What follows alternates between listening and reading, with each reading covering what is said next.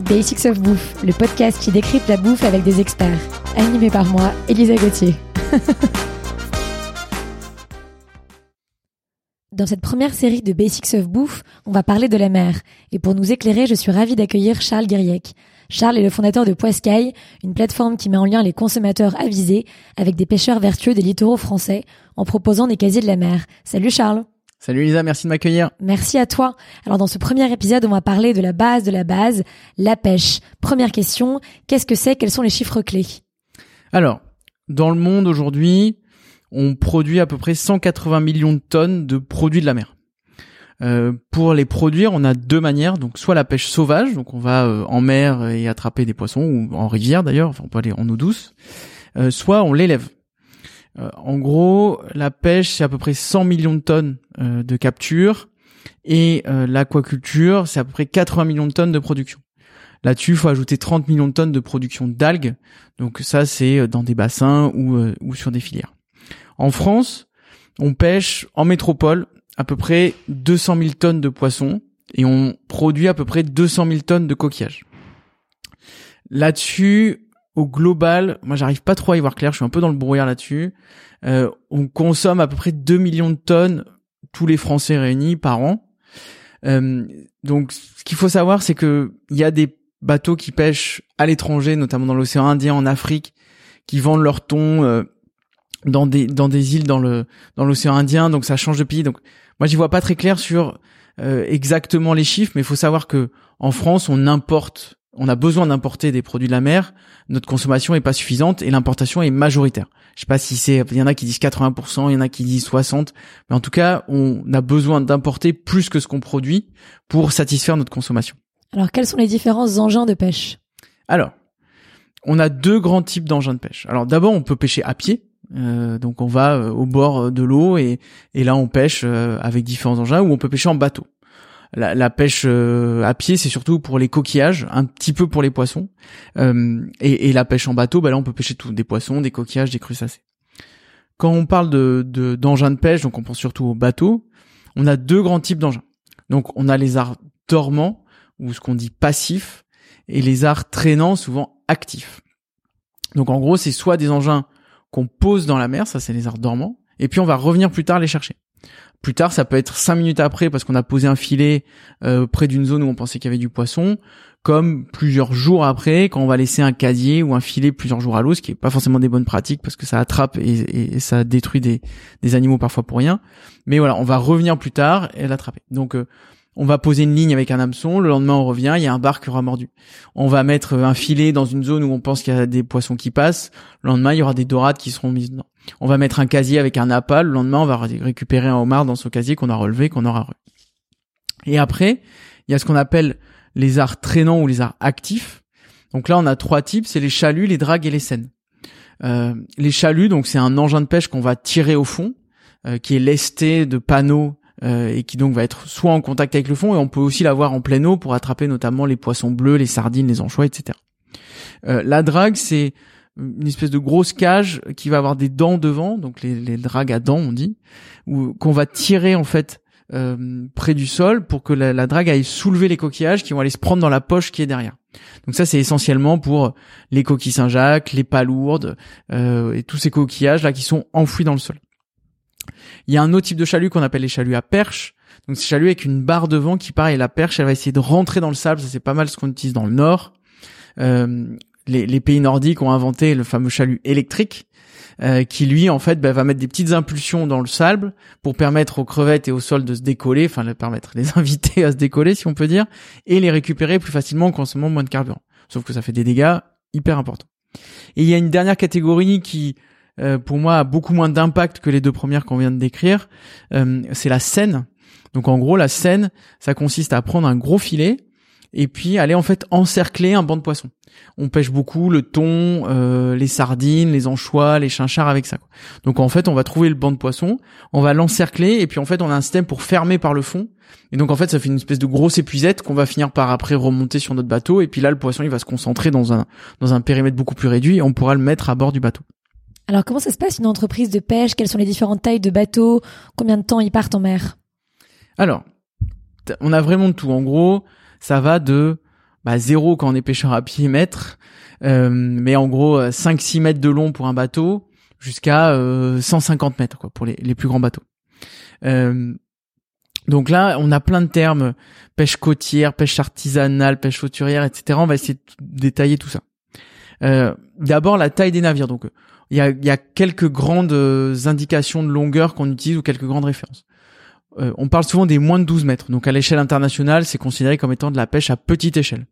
Euh, moins de 12 mètres, donc c'est souvent des bateaux qui vont embarquer maximum 5 personnes à bord, qui vont partir souvent à la journée. Alors, parfois, ils partent 2-3 jours, mais euh, souvent, c'est des pêches à petite échelle avec des petits équipages. Nous, c'est ce qu'on privilégie chez Poiscaille, moins de 12 mètres et exclusivement et maximum 12 mètres pour les bateaux avec lesquels on travaille.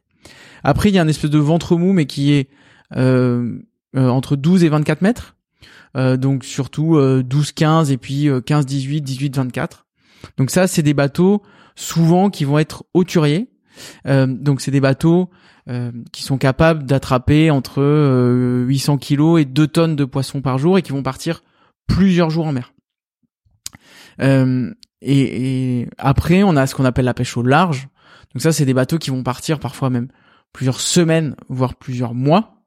Euh, et là, souvent, ces bateaux-là, donc, ils vont faire entre, disons, 30 et 150 euh, mètres.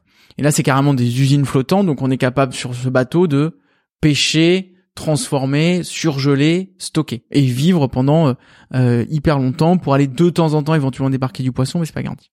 Après, il y a plein de trucs mélangés. C'est-à-dire qu'on peut avoir des bateaux de 40 mètres comme les seineurs euh, méditerranéens qui vont partir euh, peut-être une journée en mer attraper du thon, mais ils sont aussi capables de partir plusieurs semaines pour les chercher euh, au large de Malte.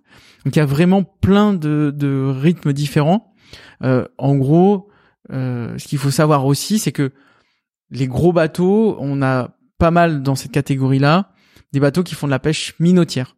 Donc la pêche minotière, c'est pas de la pêche qui est destinée à être vendue fraîche ou surgelée ou transformée pour être mangée telle quelle. C'est de la pêche qui est destinée, les, captures sont destinées à être transformées en farine, d'où le terme de minotier, pour aller nourrir d'autres poissons. Donc en fait, il y a des bateaux qui ne font que ça. On voit souvent des images euh, de grands bateaux euh, dans, dans la Manche en disant oh, c'est scandaleux, ce bateau-là passe euh, et attrape 200 tonnes de poissons par jour, ce qui est autant que trois années de pêche d'un tout petit pêcheur côtier avec deux personnes à bord. et, et c'est ces bateaux-là, en fait, ils vont juste faire de la farine avec leur capture. Incroyable. Est-ce que tu peux nous expliquer simplement les droits de pêche et les quotas de pêche? Joli défi. Euh, donc, ce qu'il faut savoir, c'est que d'abord, pour aller en mer euh, en tant que professionnel et avoir le droit de vendre son poisson, hein, parce que quand on est plaisancier, on n'a pas le droit de vendre son poisson, c'est interdit. Euh, il faut qu'on ait ce qu'on appelle un permis de mise en exploitation c'est un peu comme une licence de taxi, quoi. C'est-à-dire que si on n'a pas ça, ben on n'a pas le droit d'être pêcheur professionnel. Euh, ce qui permet en fait de limiter le nombre de bateaux en mer euh, avec le nombre de PME. Donc on appelle ça les PME traditionnellement. Euh, donc typiquement, euh, euh, en France, il y a 4500 bateaux de pêche. si on, c'est rare qu'on rajoute un PME et qu'on l'attribue comme ça spontanément. C'est souvent un renouvellement de bateau ou c'est quelqu'un qui a vendu son bateau à un autre pêcheur. Euh, donc ça, c'est ça permet de contingenter l'effort de pêche et de dire il y aura pas plus de tant de bateaux. Euh, derrière ce PME, en fait, il a une partie qui s'appelle les kilowatts et les UMS. Donc ça, c'est la puissance et le volume de bateau. C'est-à-dire que toi, tu as le droit d'aller en mer, mais tu as le droit d'avoir un moteur de tant de chevaux et tant de volume de bateau. Ce qui va permettre de contraindre aussi la puissance ou la taille de l'engin de pêche que tu pourras faire et le quantité de poissons que tu vas pouvoir emporter. Euh, si tu as, euh, je sais pas moi, 10 UMS, tu pourras pas pêcher 10 euh, tonnes de poissons. Euh, donc tu pourras faire que un navire côtier qui va attraper euh, entre 50 et 500 kilos de poissons par jour pendant 200 jours par an. et après, donc tu as les quotas de pêche. Donc ça c'est la quantité que tu vas avoir le droit d'attraper. Donc en France, enfin en Europe, tu as des espèces soumises à quotas et d'autres non. Donc il y a des espèces, t'es limité, et d'autres tu peux empêcher autant que tu veux. C'est juste, on considère que c'est juste euh, les PME, les kilowatts et les UMS qui vont limiter ça. Mais t'es libre d'y aller euh, et tu peux en attraper. C'est plutôt un bon signal. C'est-à-dire que quand une espèce n'est pas soumise à quota, c'est plutôt qu'il n'y a pas eu de problème, on n'a pas constaté des baisses dans les débarquements par le passé. Euh, et donc ce qu'on va faire, c'est qu'on va dire, OK, les scientifiques, chaque année, vont proposer des niveaux de capture. On va leur dire, bon, si on veut atteindre ce fameux rendement maximal durable qui est l'équilibre a priori parfait, euh, il faudrait attraper tant de tonnes parce que dans 5 ans on y sera et on permettra des espèces de se renouveler plus facilement. Euh, et derrière, il y a une décision politique faite par les ministres des pêches qui vont dire, OK, on a le droit à tant de milliers de tonnes. Par exemple, les scientifiques vont dire 10 000 tonnes euh, de sol l'année prochaine au niveau européen. Euh, les, les, ministres parfois ils vont dire ben non 11 000 parce que on considère que c'est plus important pour euh, l'équilibre économique de nos côtes. Bon, ok, 11 000 tonnes. Euh, et après on va les répartir. Donc d'abord entre les pays et ensuite entre les différents bateaux. ce qui se passe c'est que ben, en fonction des historiques de pêche, donc toi si par exemple t'arrives, t'as ton PME, t'as tes trucs, t'as attrapé zéro sol par le passé, on va pas t'en donner l'année prochaine où on va peut-être t'en donner allez 50 kilos parce que bon t'es sympa et et euh, t'es euh, nouvelle pêcheuse alors il faut quand même il faut quand même t'aider à, à, pêcher un peu euh, mais par contre après on va prendre tout l'historique de tout le monde et on va dire ok bah là sur telle zone euh, les bateaux ils ont le droit d'attraper collectivement je sais pas 2000 tonnes disons après, c'est un peu premier arrivé, premier servi. Et là, normalement, il y a des organisations de producteurs qui, elles, sont chargées de gérer ces quotas de pêche, qui vont dire, attendez, non, euh, pas plus de 500 kilos par bateau à cette période, pas plus de 2 tonnes avant Noël, et c'est parti. Merci beaucoup pour ce premier épisode exceptionnel. On se retrouve la semaine prochaine pour parler d'un sujet un petit peu plus précis qui est la pêche durable. Merci Charles. Avec plaisir. Merci à tous d'avoir écouté cet épisode. J'espère qu'il vous a plu. Retrouvez-moi autour d'un café à mon restaurant kiosque KIOSK rdv au kiosque sur Instagram. À lundi prochain pour un nouvel épisode de Basics of Bouffe.